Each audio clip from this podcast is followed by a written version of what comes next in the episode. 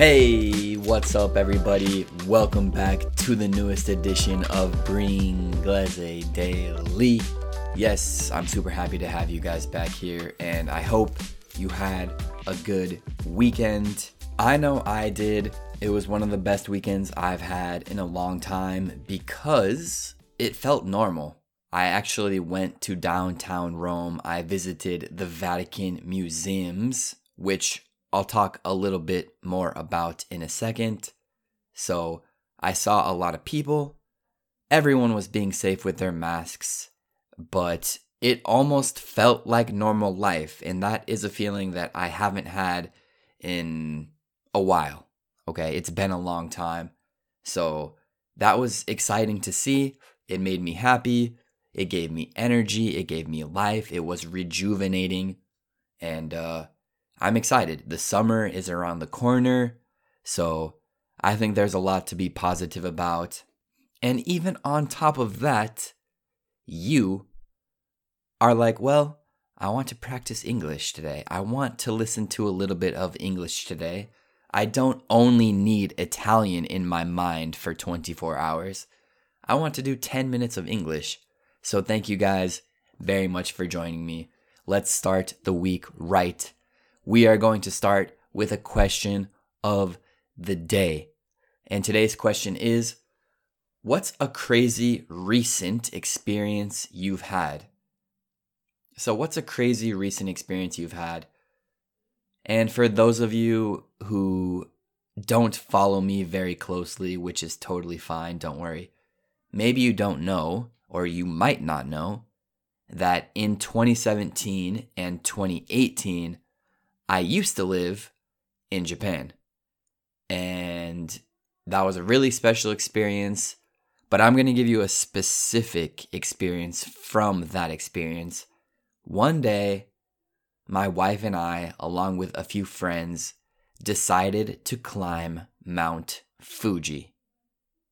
Mount Fuji is not the tallest mountain in the world, but it is the tallest mountain in Japan. But you guys know I'm from Colorado. What's Colorado famous for? The mountains. So I thought, come on, I've climbed many mountains in my life. I'm from Colorado. I'm used to the high elevation. Climbing Mount Fuji will just be a walk in the park. It won't be easy, but it's not going to be that much of a challenge, right? Hmm. So, the thing about climbing Mount Fuji is the attraction is that you want to get to the top of the mountain when the sun is rising. So in Japan the sun rises at like 4:30 a.m. So that creates a dilemma you want to catch the sunrise, but it rises at 4:30 a.m. Well, you guys know me and my adventurous spirit. What did I do?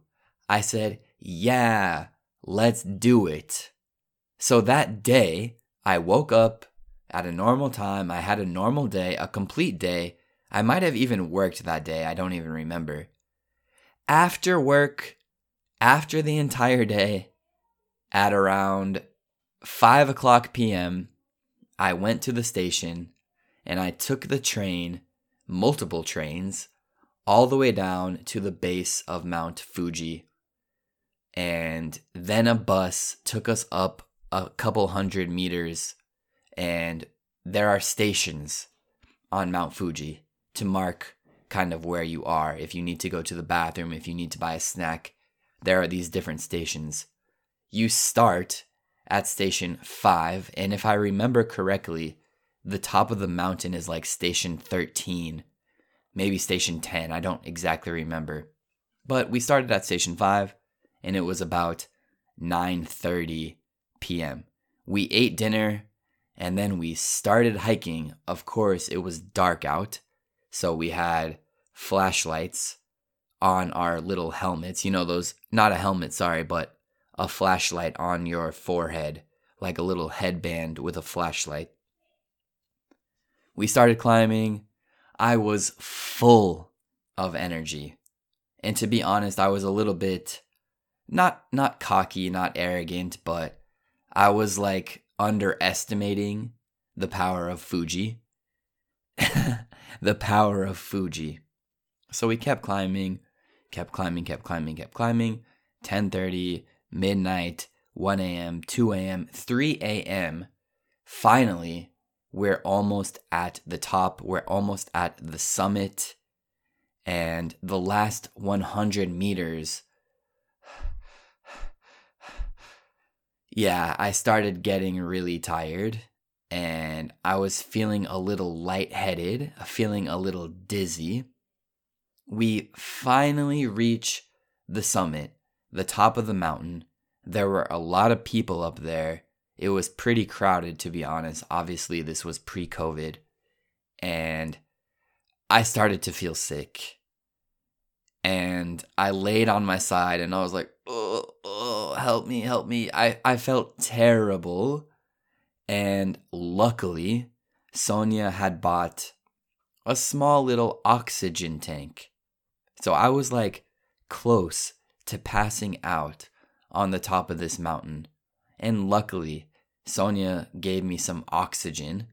So here I was, this cool guy from Colorado who could climb any mountain, no problem, no oxygen needed and I was laying on the ground of the top of Mount Fuji asking Sonia for oxygen. Luckily, she had it. I caught my breath, regathered myself, got some water.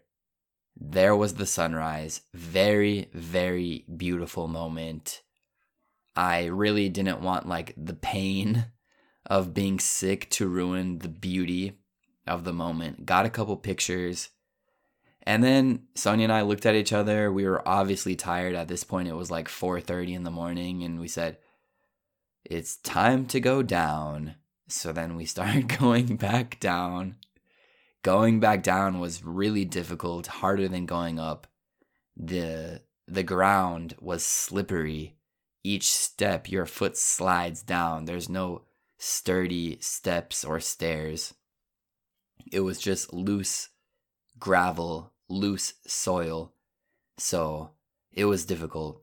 Long story short, actually, not really short, but in the end, we got back to the bottom of the mountain at like 8 in the morning, maybe even 9. We ate breakfast there. We took a bus back rather than the train.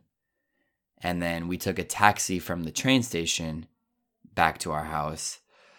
Woo, that was crazy. Sonia actually vlogged it on her channel channel Sonia Candy if you guys want to watch that, but that was a crazy experience.